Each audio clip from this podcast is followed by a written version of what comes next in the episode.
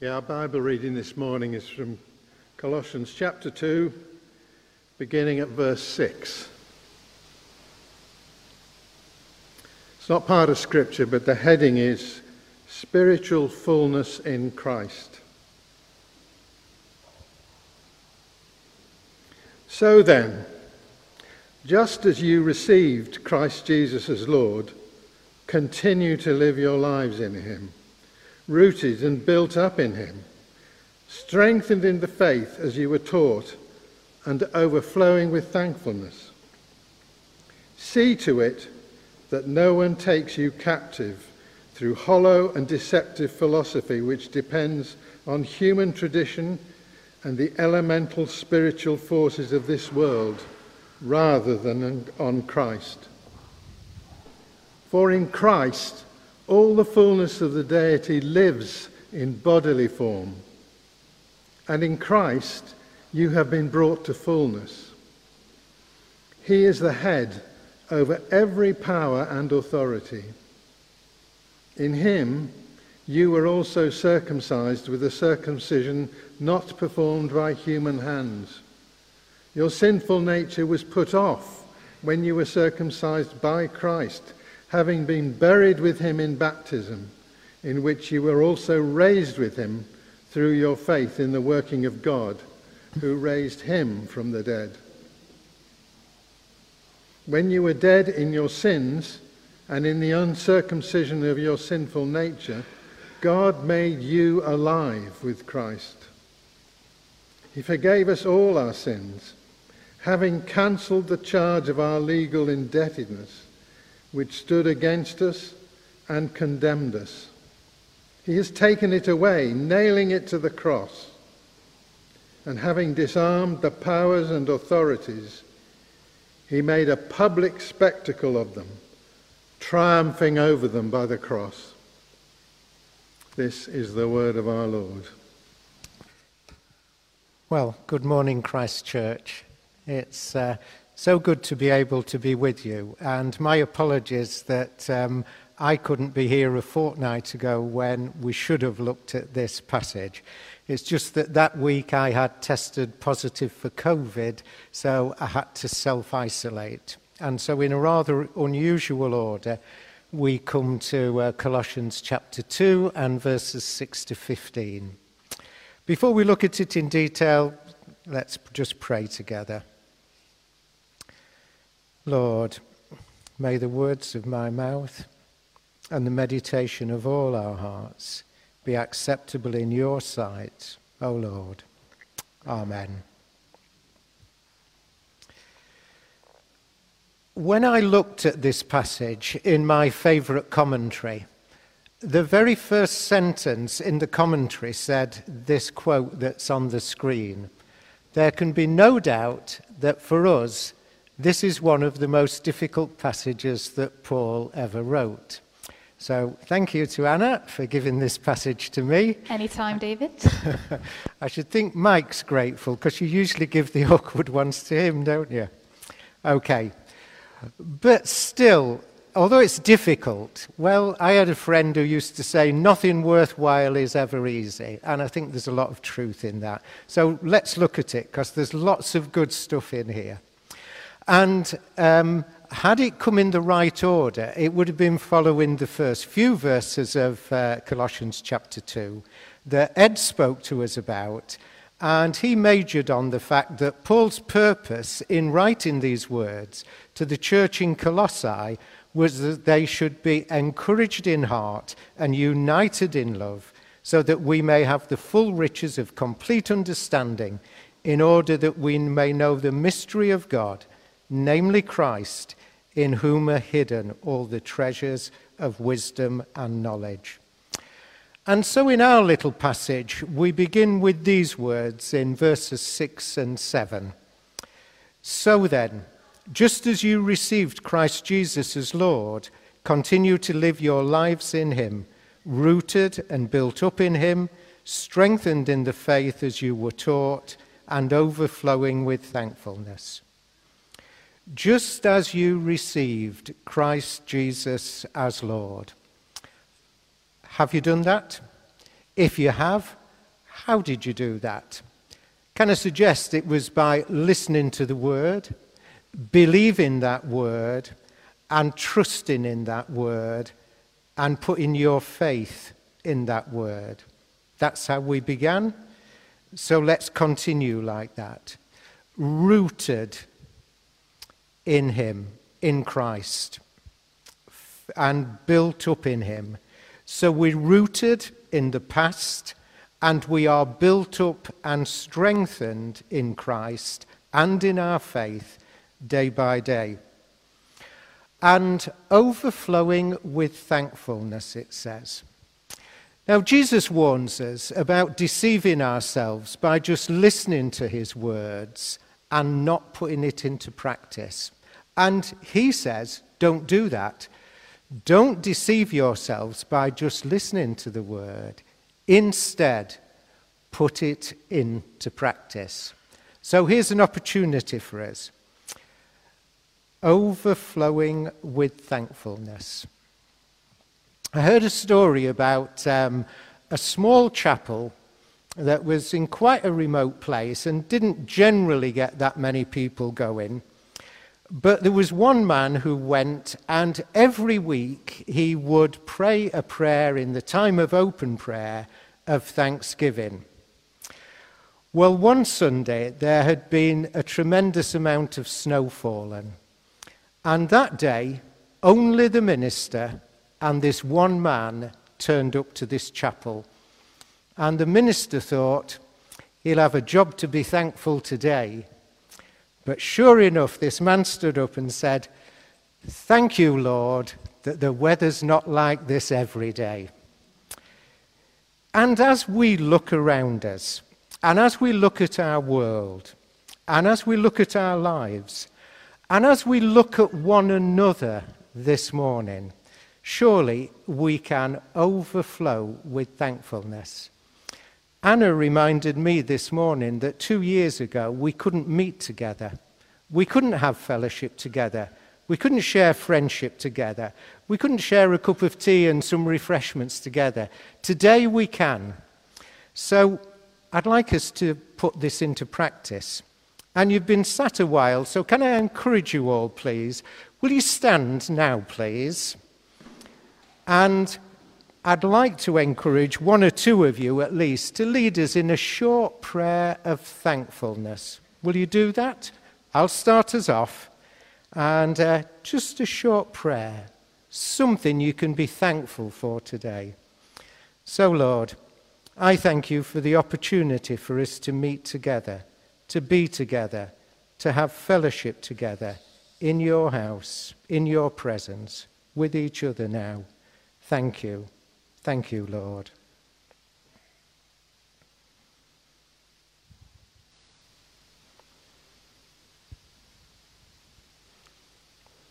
So thank you, Lord, for the obedience and readiness of your people to respond to your word. Amen. Please be seated. I wonder if you'd just put the next slide up, David, because I wanted to remind you that right at the start of this series, Anna um, gave us a little piece of paper with this on, and uh, it's uh, taken from Colossians chapter 1. We always thank God the Father of our Lord Jesus Christ when we pray for you. And we were asked to fill in a little bit there, uh, continue in that. And then we continually ask God for something. Have you kept that? Will you continually ask God for his blessing upon us all here at Christ Church and that his work will grow through us here?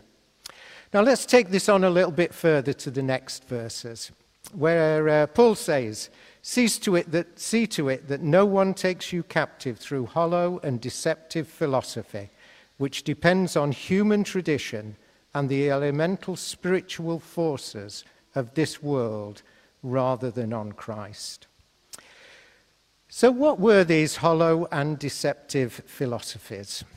Well, Anna pointed out at the start where Colossae was, in the modern country of Turkey.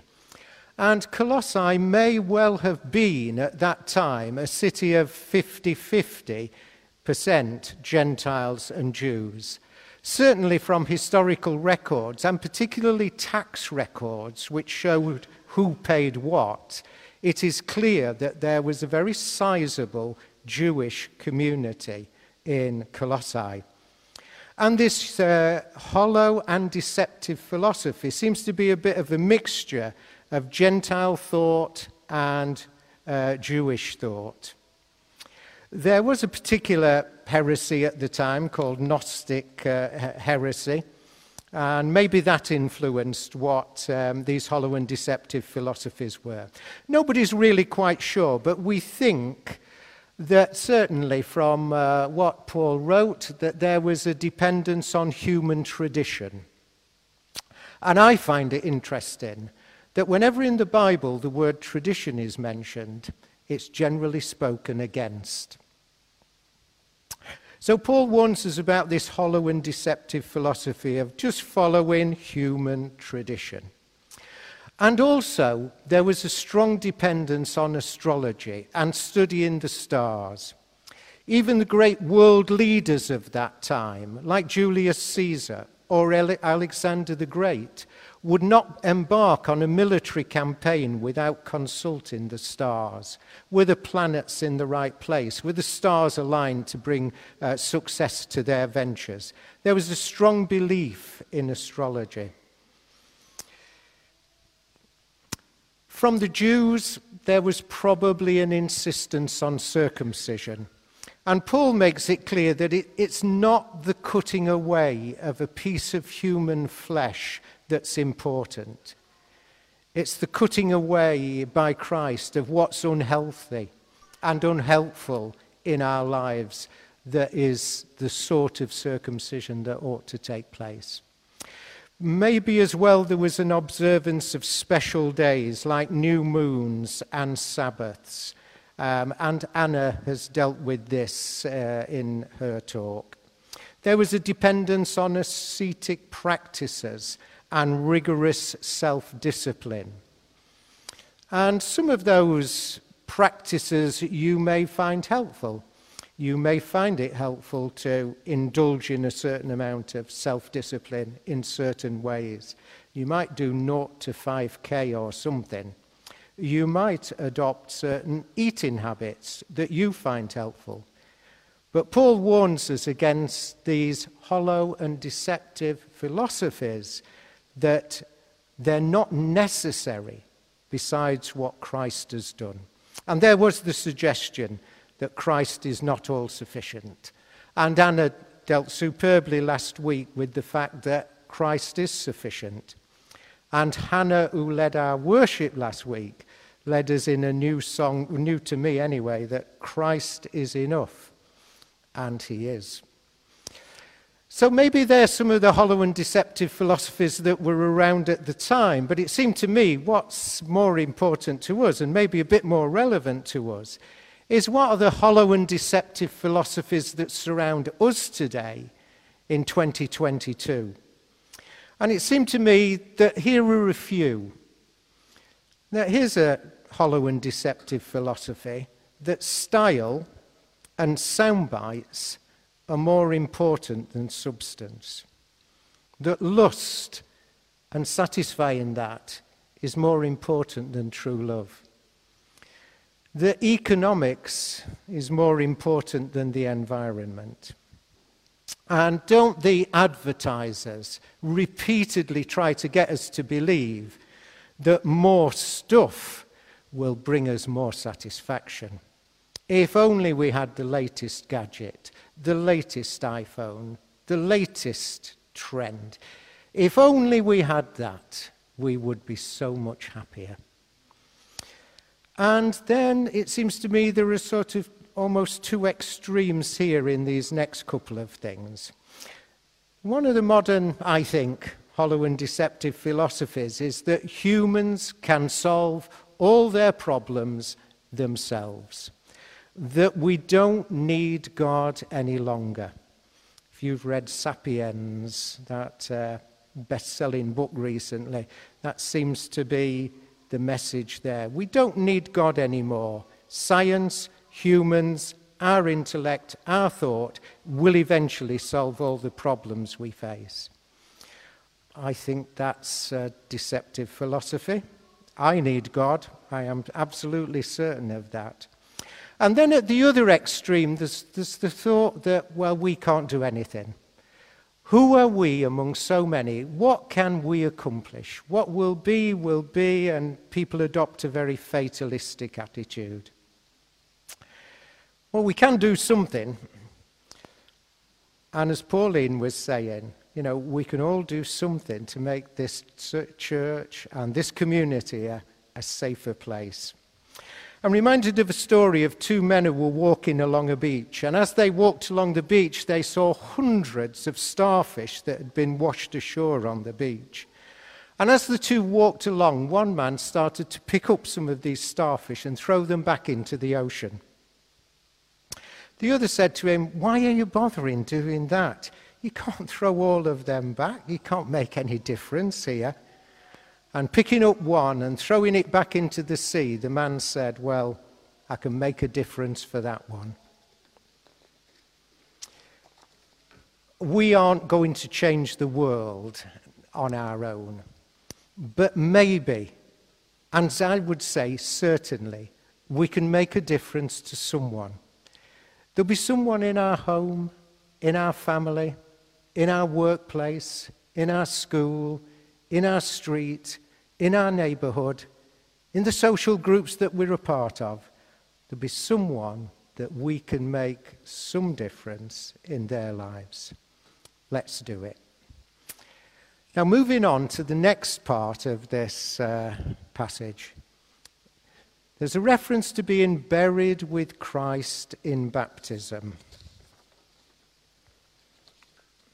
And David Pawson, the highly respected Bible teacher, who actually left the Methodist church that his family had been in, his father was in, his grandfather had been in, and where he was ordained as a Methodist minister.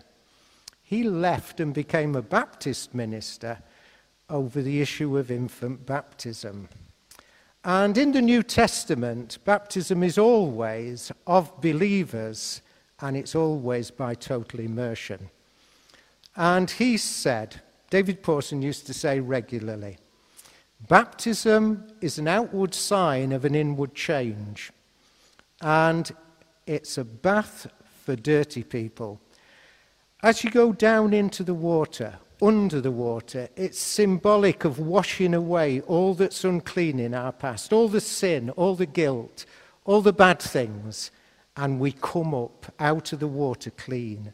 It's a bath for dirty people.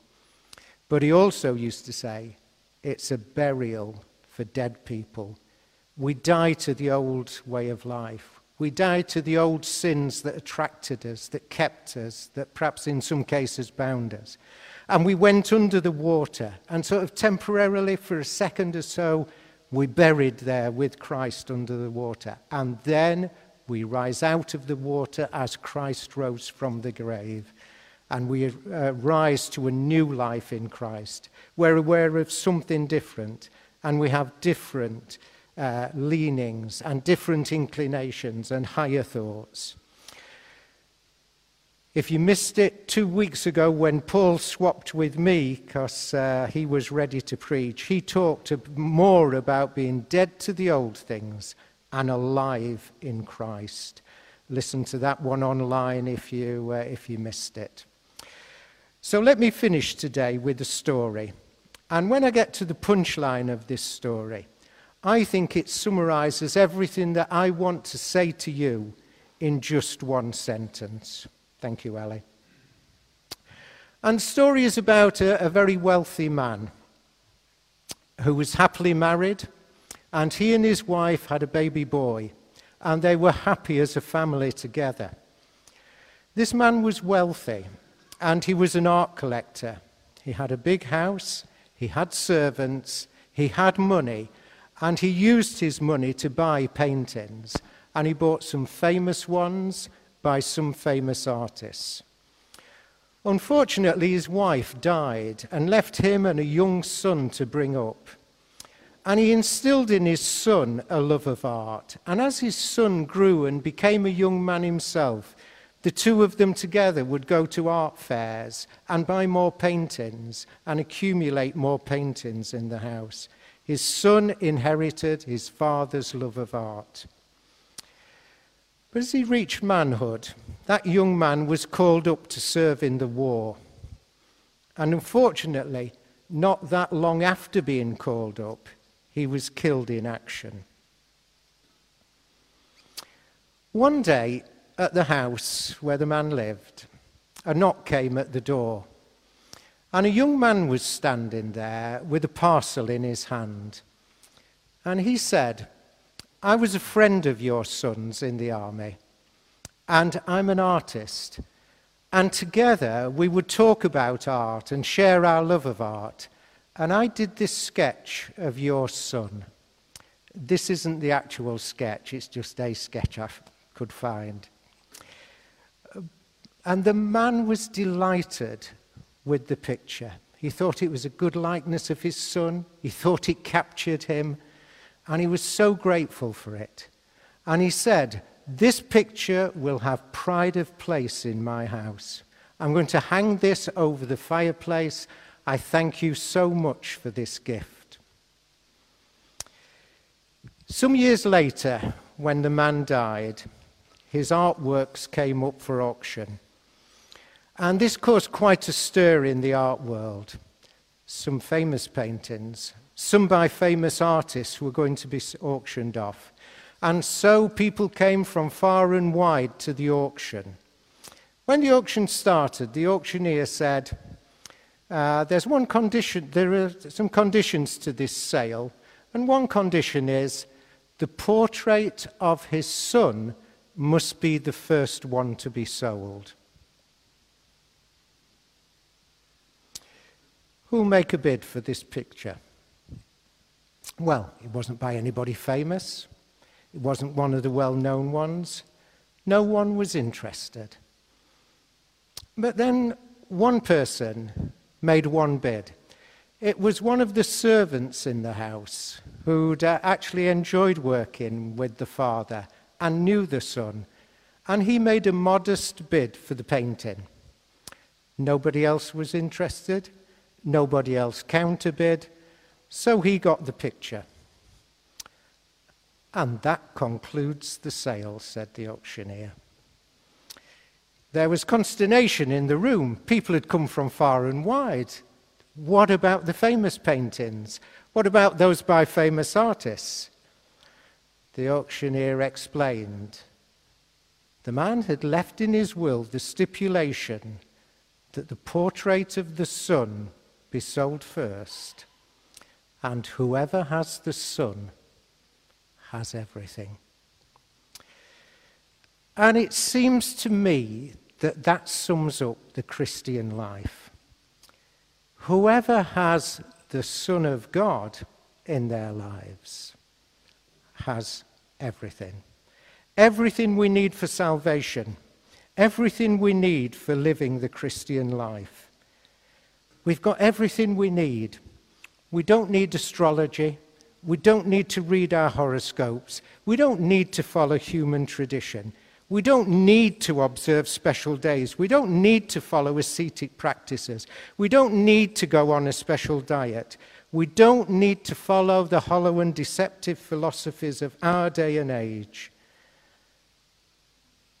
Whoever has the Son has everything. Do you have him? If you have, you've everything you need for spiritual life. We're going to sing the song Above All, and Al's going to lead us in it. Whoever has the Son has everything, because Christ is in all, He's through all, He's above all, He's over all. So let's stand together and sing this song together and really mean it above all.